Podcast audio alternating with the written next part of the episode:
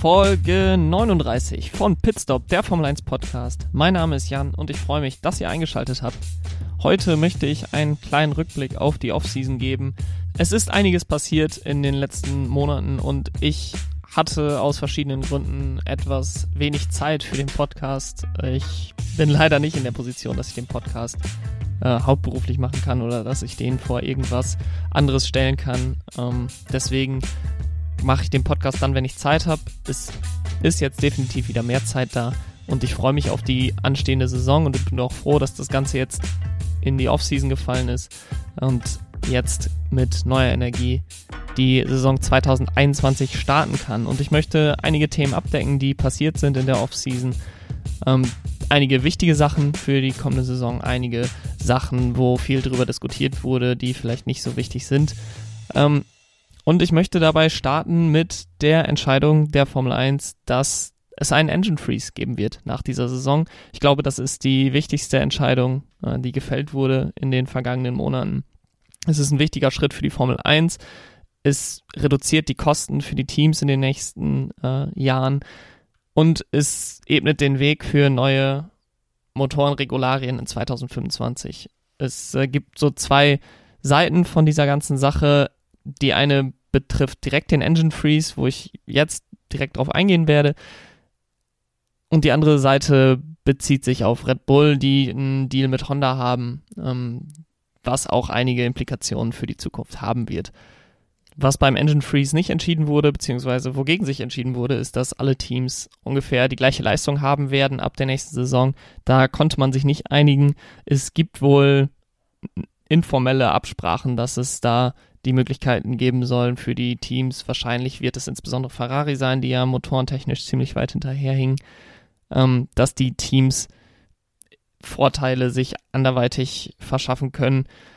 Da gibt es aber, wie gesagt, keine, keine direkten vertraglichen Bindungen dran. Das sind alles informelle Vereinbarungen. Man weiß auch nicht so genau, wie sich das äußern wird. Aber es gibt auf jeden Fall Pläne da, die Leistung möglichst annähernd gleich zu machen. Und es gibt natürlich die Möglichkeit, was ich gerade schon gesagt habe, sich jetzt schon zu konzentrieren auf 2025. Dann wird es neue Motorenregularien geben. Es gibt die Möglichkeit, dann nochmal für neue Motorenhersteller einzusteigen. Es wird ja immer mal wieder darüber spekuliert, dass Audi einsteigen möchte, dass vielleicht ein anderer Motorenhersteller nochmal wieder einsteigen möchte. Und das ist jetzt mit Blick auf 2025 auf jeden Fall eine gute Möglichkeit. Die Teams, die jetzt schon drin sind, beziehungsweise die Motorenhersteller, die jetzt schon da sind, die können sich natürlich auch darauf vorbereiten. Ich gehe davon aus, dass in nicht allzu ferner Zukunft, also nicht erst wenige Monate vor 2025, äh, festgelegt wird, wie die Motorenregularien für 2025 wirklich aussehen sollen, aussehen könnten, aussehen werden. Ich glaube, dass man da insbesondere auf den monetären Aspekt gucken möchte. Die Entwicklung, die Herstellung der Hybridmotoren, wie wir sie im Moment haben, ist doch sehr teuer, ist sehr aufwendig, ist nicht unbedingt eine Technologie, die irgendwo anders auch verwendet wird. Also wenn jemand für die Formel 1 Motoren herstellt, dann stellt er die, die eben nur für die Formel 1 her und nicht für irgendwelche anderen Rennserien, erst recht nicht für die Straße, wobei man sich davon, glaube ich, inzwischen auch ziemlich verabschiedet hat, dass man in der Formel 1 wirklich Technologie für die Straße herstellt die Formel 1 ist nun mal ein erfordert spezielle technische Standards. Ähm, ich glaube nicht, dass man da hingehend nochmal die Alltagstauglichkeit in den Vordergrund stellen möchte, wie man es ja versucht hatte bei den jetzigen V6 Turbo-Hybrid-Motoren. Der Schuss ist vollkommen nach hinten losgegangen und ich glaube, man wird sich da auf etwas kostengünstiges ähm, einigen, sodass eben andere Motorenhersteller auch wieder ermutigt werden, einzusteigen in die Formel 1, ähm, die Hürde einfach deutlich geringer setzen, diesen Einstieg zu machen. Honda hat es ja eigentlich als einziges Team probiert seit den, ähm, der Einführung der V6 ähm, Hybridmotoren und bis auf die letzten beiden Jahre ist es eigentlich ziemlich in die Hose gegangen und man hat sich jetzt auch wieder verabschiedet, weil es einfach zu teuer ist. Von daher möchte man sicherlich diese Einstiegshürde möglichst gering setzen. Und wo wir gerade schon über Honda sprechen, kommen wir zu der anderen Seite dieser ganzen Engine Freeze-Thematik. Denn damit hat Red Bull gesagt, okay, wir bleiben dem Sport erhalten. Es gab ja die Überlegung mit dem Ausstieg von Honda, wenn man diesen Engine Freeze nicht bekommt, wenn Red Bull plötzlich wieder einen anderen Motorenlieferanten bräuchte, dann hätte es die Möglichkeit gegeben, dass Red Bull wirklich aus der Formel 1 aussteigt und mit zwei Teams, die Red Bull betreibt und einem Junior-Programm, was die meisten Formel 1-Fahrer derzeit äh, beschäftigt, ist das wirklich ein, wäre das wirklich ein sehr, sehr herber Schlag gewesen für die Formel 1. Red Bull ist seit sie 2005 als Team wirklich eingestiegen sind in die Formel 1. Vorher waren sie ja auch schon als Sponsor tätig. Eine der wichtigsten Komponenten in der Formel 1. Sie sind mehrfaches Weltmeisterteam. Sie haben sehr viele Geldressourcen. Sie stecken sehr viel ins Marketing für die Formel 1 und äh, sind sicherlich ein Grund dafür, dass die Formel 1 auch in den vergangenen Jahren weiterhin gewachsen ist als Sport. Ähm, von daher wäre es sehr, sehr, sehr traurig gewesen, wenn Red Bull ausgestiegen wären. Sicherlich hätten dann auch einige andere Teams das Ganze hinterfragt.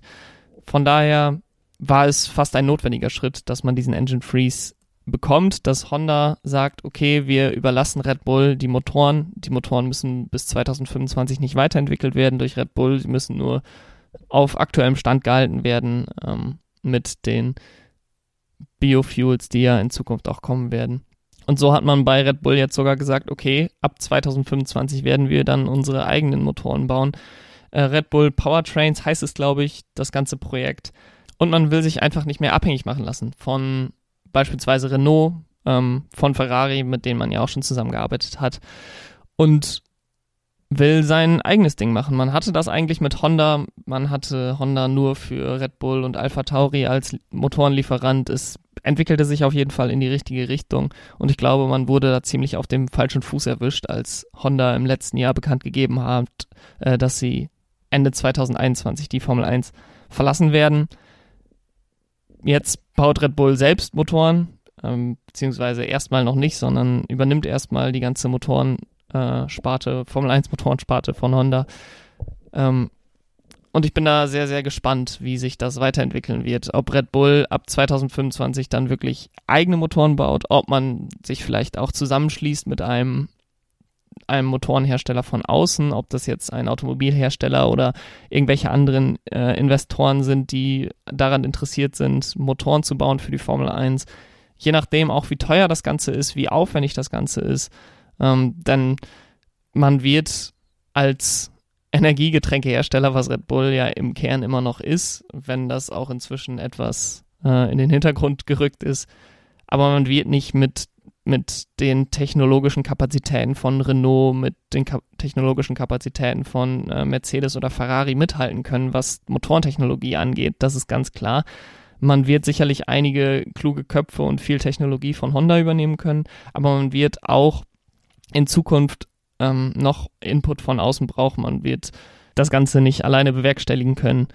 Ähm, und da bin ich sehr gespannt, wie sich das entwickeln wird. Ich kann mir vorstellen, dass wenn jetzt ein Motorenhersteller von außen da reinkommt, dass es dann ähnlich wie bei Honda sein wird, dass sie dann nur für Red Bull, nur für Alpha Tauri die Motoren herstellen. Ähm, aber dass man diesen Schritt überhaupt jetzt wagen möchte als Red Bull, dass man die Motoren selber jetzt erstmal ähm, betreut für die nächsten dreieinhalb Jahre und dann ab 2025 das Ganze selber auf die Beine stellen will. Das ist wirklich beeindruckend. Das äh, ist ein gutes Zeichen für die Formel 1. Das ist ein langfristiges Commitment von Red Bull ähm, über 2025 hinaus scheint es. Und das stellt den Sport einfach in ein gutes Licht. Das gibt die Möglichkeit, dass es in Zukunft auch weiter so geht mit Red Bull, dass äh, das Team jetzt nicht in zwei, drei Jahren sagt, ah, wir haben uns das doch anders überlegt, äh, nee, es gibt da ein Commitment. Red Bull will das Ganze selbst übernehmen. Red Bull will in der Formel 1 bleiben. Ich glaube, man will auch auf jeden Fall abwarten, wie sich die Regularien 2022 auswirken. Man hofft ja äh, rund um den Sport, dass bei Mercedes das Ganze nicht so weiterläuft, wie es bisher lief. Und Red Bull wittert da auch die Chance, an die Spitze wiederzukommen, wie es 2010 bis 2013 war, wo man vier Weltmeisterschaften in Folge geholt hatte und Sebastian Vettel der Anwärter war, irgendwann mal Michael Schumacher in Siegen zu überholen. Das hat sich alles gewandelt in den letzten sieben Jahren. Mercedes ist das Nonplusultra. Red Bull hat eigentlich immer nur sogar die dritte Geige hinter Ferrari gespielt. Ähm, das hat sich jetzt letztes Jahr gewandelt und jetzt sieht man, glaube ich, wirklich die Chance, auch wieder um Weltmeisterschaften fahren zu können. Nicht in diesem Jahr, aber ab 2022 spätestens.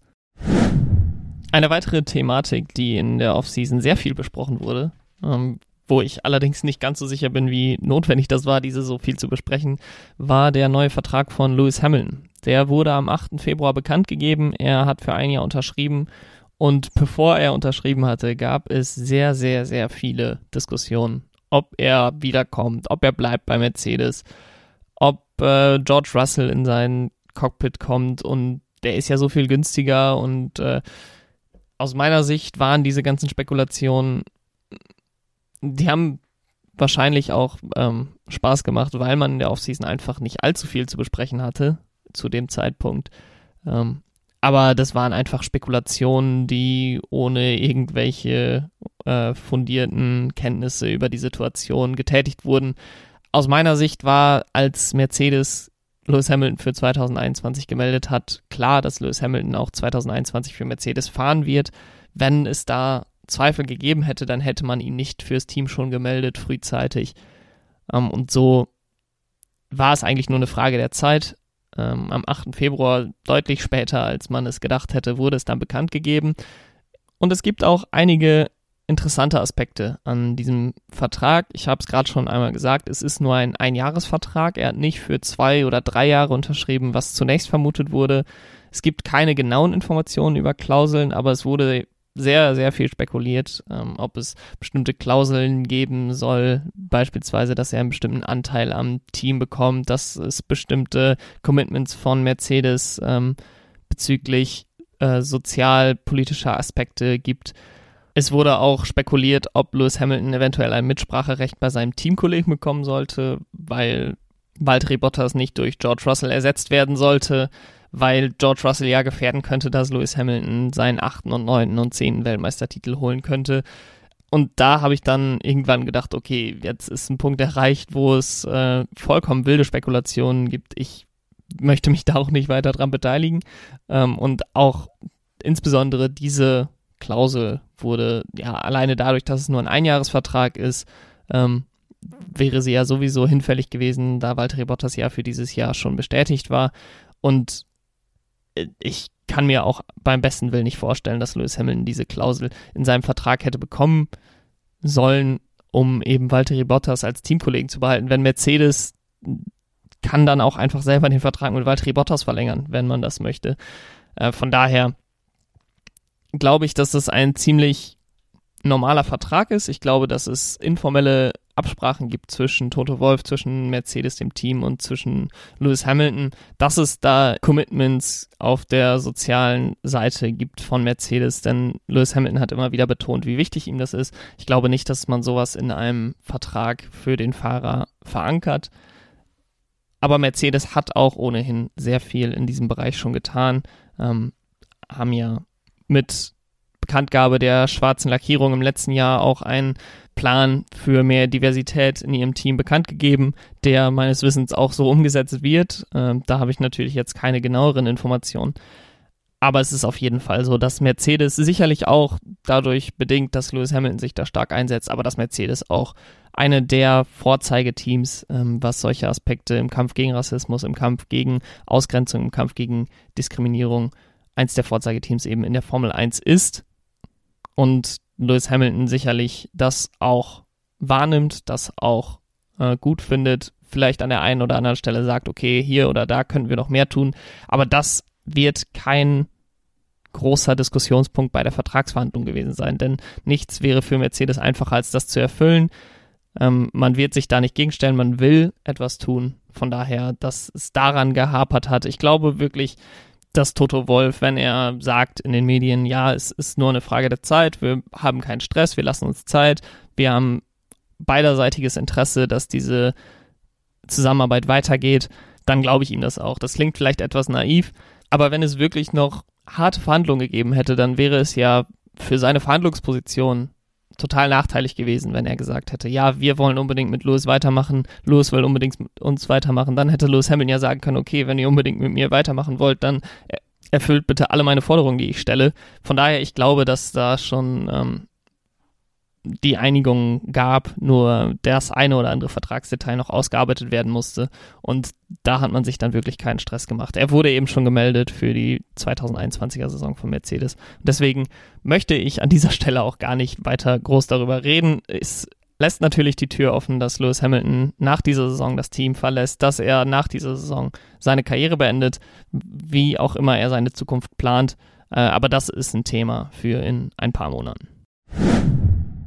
Das nächste Thema, was die Gemüter in der Formel 1-Welt zur Diskussion gebracht hatte, war das Thema Sprintrennen. Denn gemeinsam mit der Bekanntgabe des Engine Freeze gab es auch Berichte darüber, dass Sprintrennen in dieser Saison noch, also in der Saison 2021, getestet werden könnten. Das Ganze hat wohl weitreichende Unterstützung der Teams, ähm, dass das Ganze mal testweise durchgeführt wird. Die Sprintrennen sollen dabei 100 Kilometer betragen, also ein Drittel einer normalen Renndistanz, also um die 20 Runden, sage ich mal. Dieses Sprintrennen soll dabei die Startreihenfolge für das Rennen am Sonntag bestimmen. Die Startreihenfolge für das Sprintrennen wiederum wird durch ein ganz normales Qualifying bestimmt, was dann an einem Freitagabend stattfindet. Also ein bisschen Auflockerung des ganzen Kalenders, Durchmischung des ganzen Kalenders. Die Rennen, bei denen diese Sprintrennen getestet werden sollen, sind Kanada, Italien und Brasilien. Kanada ist ja relativ früh in der Saison schon. Von daher kann ich mir ähm, vorstellen, dass da schon bald eine Entscheidung getroffen wird, ob die Sprintrennen tatsächlich durchgeführt werden. Aus meiner Sicht ist das auf jeden Fall mal eine Chance für die Formel 1, was Neues auszuprobieren.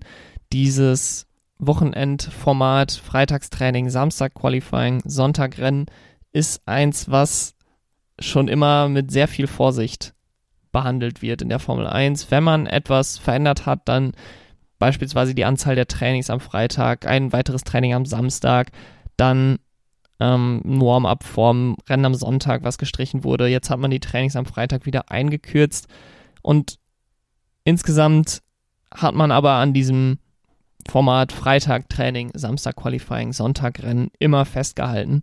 Und das würde jetzt erstmalig meines Wissens nach wirklich durchmischt werden. Natürlich gab es mal beispielsweise in Suzuka vor zwei Jahren, dass das Qualifying am Sonntagmorgen stattfinden musste. Aber vom Grundsatz her gab es eigentlich nie eine Abweichung davon. Und das Ganze mal auszuprobieren, was passiert eigentlich? Okay, wir machen jetzt mal Freitagabend nach ich weiß gar nicht, wahrscheinlich ist es dann auch nur eine Trainingssession am Freitag, ähm, machen wir das Qualifying und dann am Samstag ein Sprintrennen über 100 Kilometer, am Sonntag dann ein normales Rennen. Finde ich, finde ich sehr interessant. Ich bin mir noch nicht hundertprozentig sicher, ob ich das gut finden soll, aber es auszuprobieren, finde ich auf keinen Fall eine schlechte Idee. Es ist dieses Jahr grundsätzlich so ein Übergangsjahr. Man hat so ein bisschen das Gefühl, wir wissen schon, wer Weltmeister wird. Es geht eigentlich nur darum, wer platziert sich wie dahinter. Und das spricht aus meiner Sicht eben stark dafür, dass man mal was Neues ausprobiert, dass man vielleicht auch mal mit dem Wochenendformat ein bisschen rumspielt, dass man diese Sprintrennen mal ausprobiert und bevor traditionelle Formel 1 Fans da jetzt komplett gegenreden wollen, es sind nur drei Rennen testweise. Also es ist nicht mal, dass man das jetzt von Saisonbeginn an mal probieren will und wenn das gut ist, dann behalten wir das die Saison so bei, wie das 2016 beim Qualifying war, sondern es sind nur drei Rennen über die Saison verteilt. Man wird grundsätzlich an dem Wochenendformat festhalten vorerst. Und man hat ja gesehen, 2016 das Qualifying-Format mit diesem Shootout, hat nicht funktioniert. Man hat es in Australien schon gemerkt, es funktioniert nicht. In Malaysia hat man es dann nochmal eine Gnadenfrist gegeben, die dann aber auch danach abgelaufen war und dann wurde es wieder abgeschafft und wir sind zurück zu dem drei gesplitteten Qualifying gegangen. Und das war dann auch gut. Das hat dann auch jeder eingesehen. Und sicherlich kann ich mir vorstellen, dass dieses Format etwas mehr Diskussion hervorrufen wird, dass es nicht universell von allen schlecht gefunden wird, wenn es äh, gestartet wird. Ich kann mir auch vorstellen, dass es sehr unterschiedliche Reaktionen auf dieses Format geben wird und deswegen die Entscheidung nicht ganz so eindeutig sein wird wie 2016. Aber es einfach mal auszuprobieren, ist, glaube ich, keine schlechte Idee. Und ich finde immer, dass man das Argument, wir haben es schon immer so gemacht, niemals nutzen kann, um zu verteidigen, warum man nicht mal was Neues ausprobiert.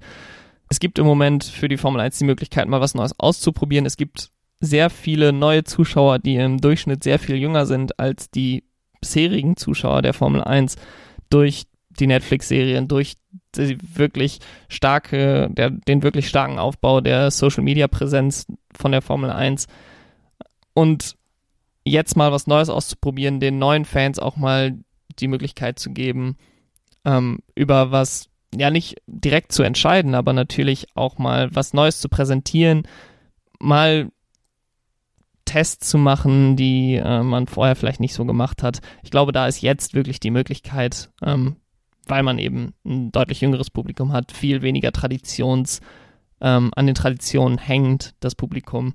Und somit hoffe ich nicht unbedingt, dass das jetzt gut wird, sondern hoffe ich, dass die Formel 1-Fans dem Ganzen eine Chance geben, dem Ganzen neutral oder zumindest unvoreingenommen gegenüberstehen, wenn es ausprobiert wird, das erste Mal in Kanada.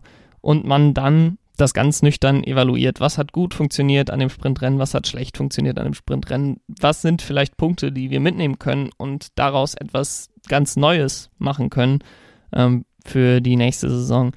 Und ich glaube, dass diese Saison zu testen ist genau die richtige Saison, weil es eben nicht unbedingt verspricht, die sportlich ansprechendste Saison zu werden. Auch wenn das nicht unbedingt meine Meinung ist, aber schon der allgemeine die allgemeine Ansicht, dass man äh, eine langweilige Saison erwartet mit Mercedes an der Spitze. So kriegt man wahrscheinlich auch nochmal Zuschauer wieder zurück vor den Fernseher, die vorher gesagt hätten, okay, diese Saison kann ich mir eigentlich schenken. Ähm, ich möchte es mir gar nicht angucken, wie Mercedes und Lewis Hamilton jedes Mal vorne sind. Ähm, und wenn man jetzt einige Fans vergrault, dann mag das so sein, aber ich bin mir sicher, man wird sich dafür entscheiden, was die meisten Fans anspricht, was vielleicht auch neue Fans bringt. Und die Formel 1 ist in den letzten Jahren sehr viel progressiver mit der Ausrichtung der Rennen geworden. Und es gibt hier auf jeden Fall die Chance, etwas Neues, etwas Gutes zu schaffen. Und ich bin gespannt, was das sein wird. Deutlich unschönere Nachrichten gab es vom Alpine-Team. Die haben nämlich am 11. Februar bekannt gegeben, dass Fernando Alonso einen Fahrradunfall hatte.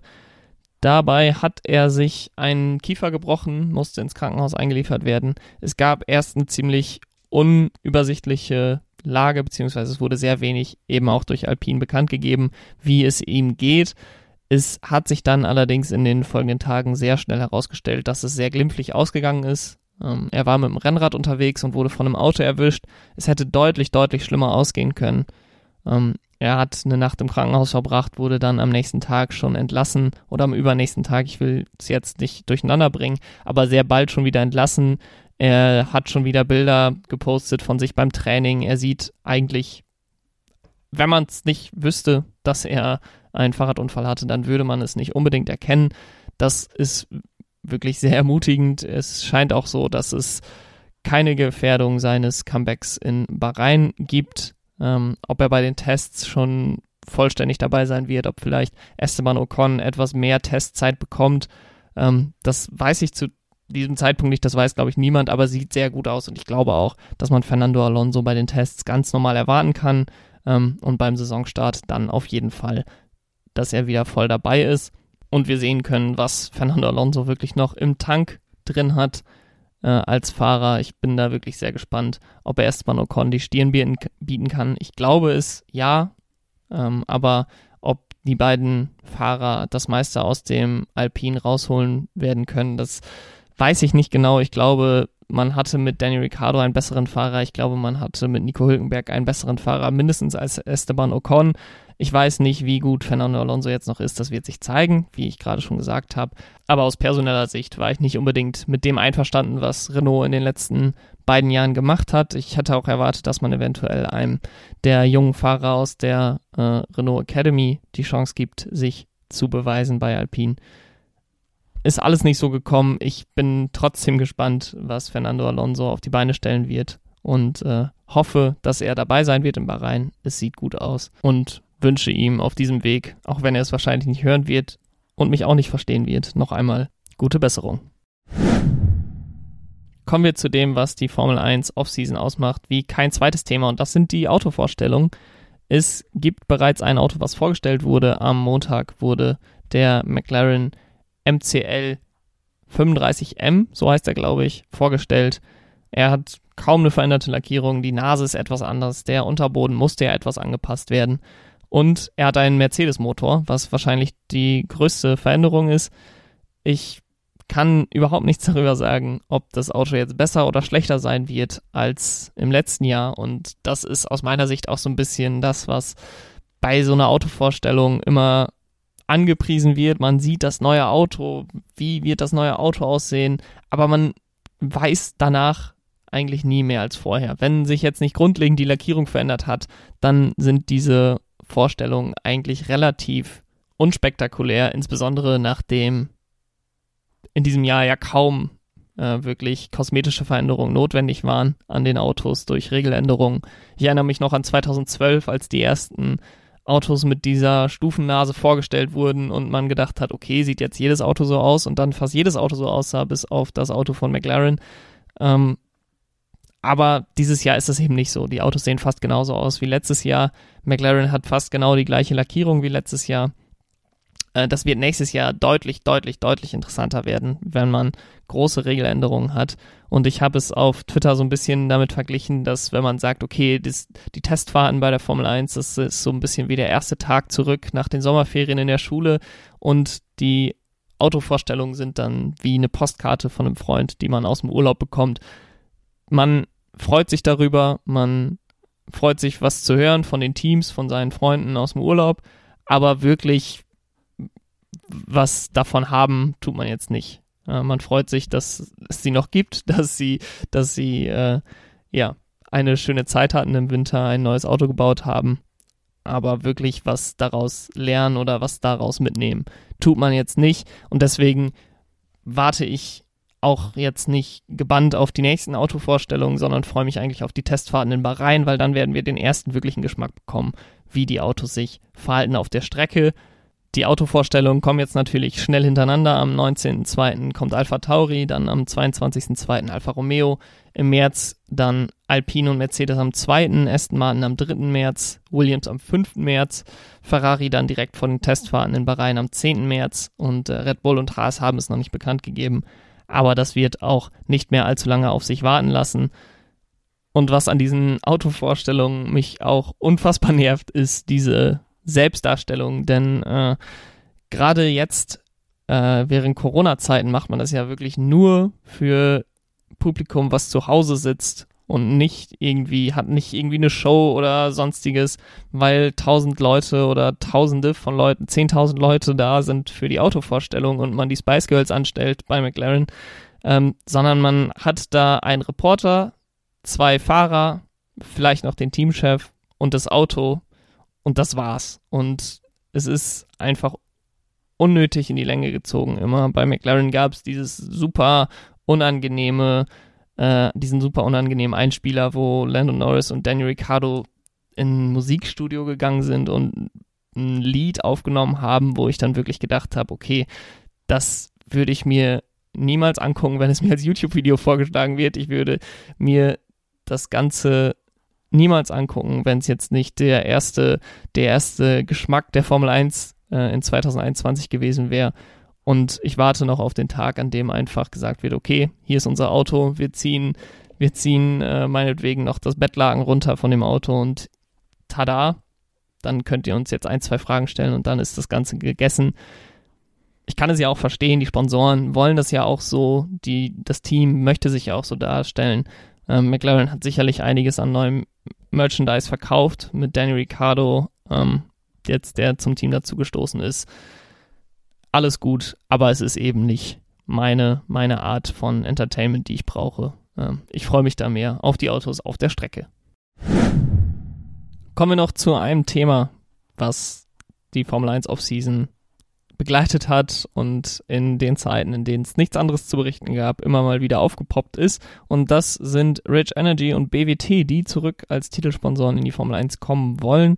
Insbesondere Rich Energy, die haben das Ganze mal wieder genutzt, die ganze äh, rennenlose Zeit, um sich in den Vordergrund zu spielen. Äh, William Story hatte da verschiedene Pressekonferenzen, in denen er immer nichts bekannt gegeben hat, aber die immer wieder äh, Aufmerksamkeit der ganzen Formel 1-Welt auf sich gezogen haben. Er sagt immer wieder, dass es bald eine Einigung geben wird zwischen Rich Energy und einem Formel 1 Team. Rich Energy, für die, die sich jetzt gerade vielleicht nicht direkt wieder erinnern können, hat 2019 ähm, das Haas-Team gesponsert als Titelsponsor. Dadurch ist auch diese schwarz-goldene Lackierung entstanden. Und das Ganze ist dann ziemlich schnell wieder kollabiert, denn Rich Energy hat dann irgendwann gesagt, Haas liefert nicht so ab, wie man sich vorher geeinigt hatte, wie Haas abliefern muss, hat dann kein Geld mehr gezahlt an Haas.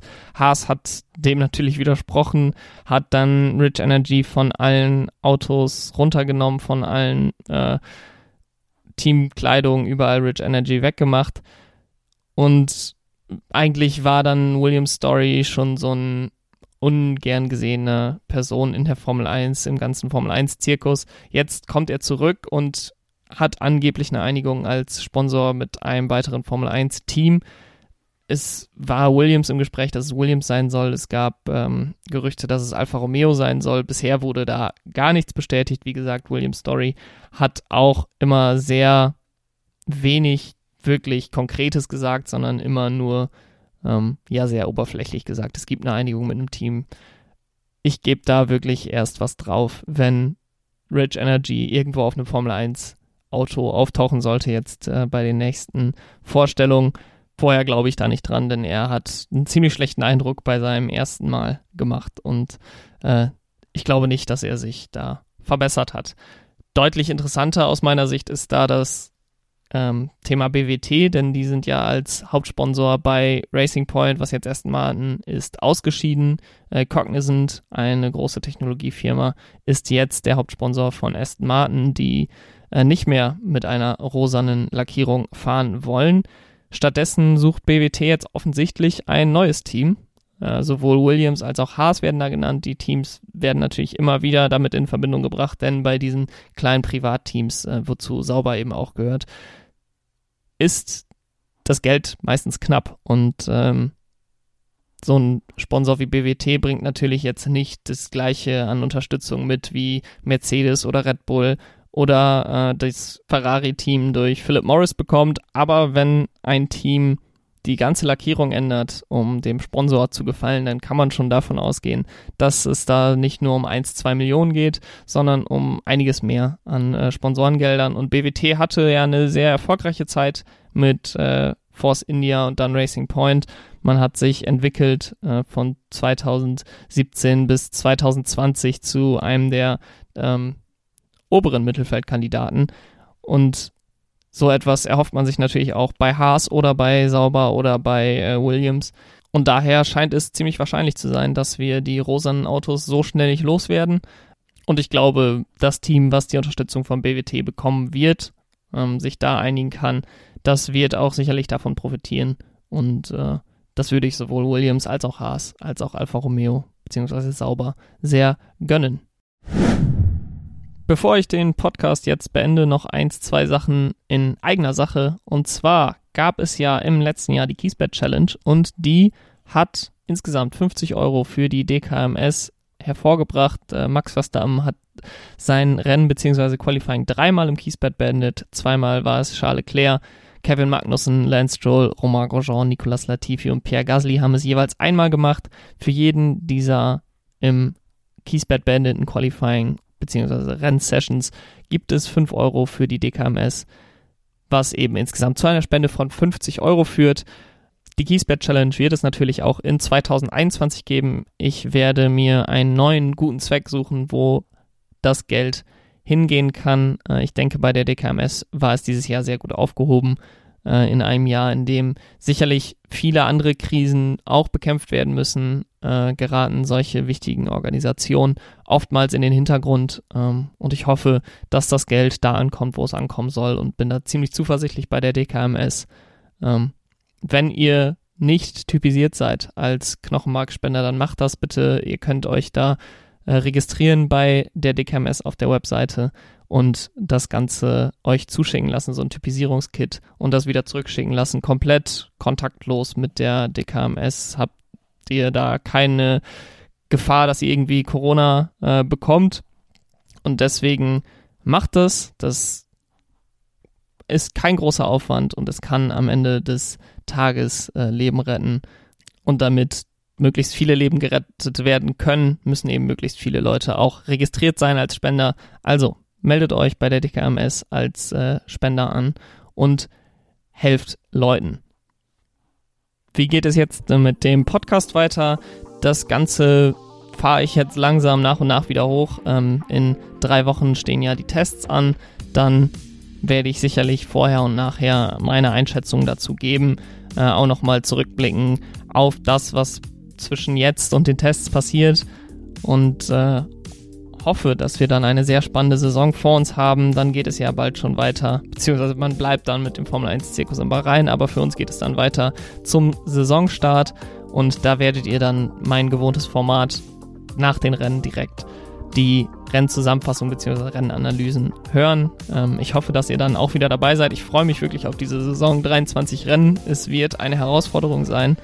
Wenn alles gut läuft, bin ich bei zwei Rennen live dabei, werde dann auch meine Eindrücke schildern ähm, von den einzelnen Strecken und hoffe, dass wir eine unterbrechungsfreie Saison bekommen werden, ähm, dass die Rennen, die geplant sind, auch durchgeführt werden können, dass Corona immer weiter in den Hintergrund rücken kann. Äh, es ist immer noch ein großer Teil unser aller Leben, aber es geht in die richtige Richtung und ich hoffe, dass sich das auch so fortsetzt und wir eine schöne Formel 1-Saison vor uns haben. Und damit möchte ich mich für heute verabschieden. Ich habe mich gefreut, dass ihr eingeschaltet habt. Habt ein schönes Wochenende. Ciao.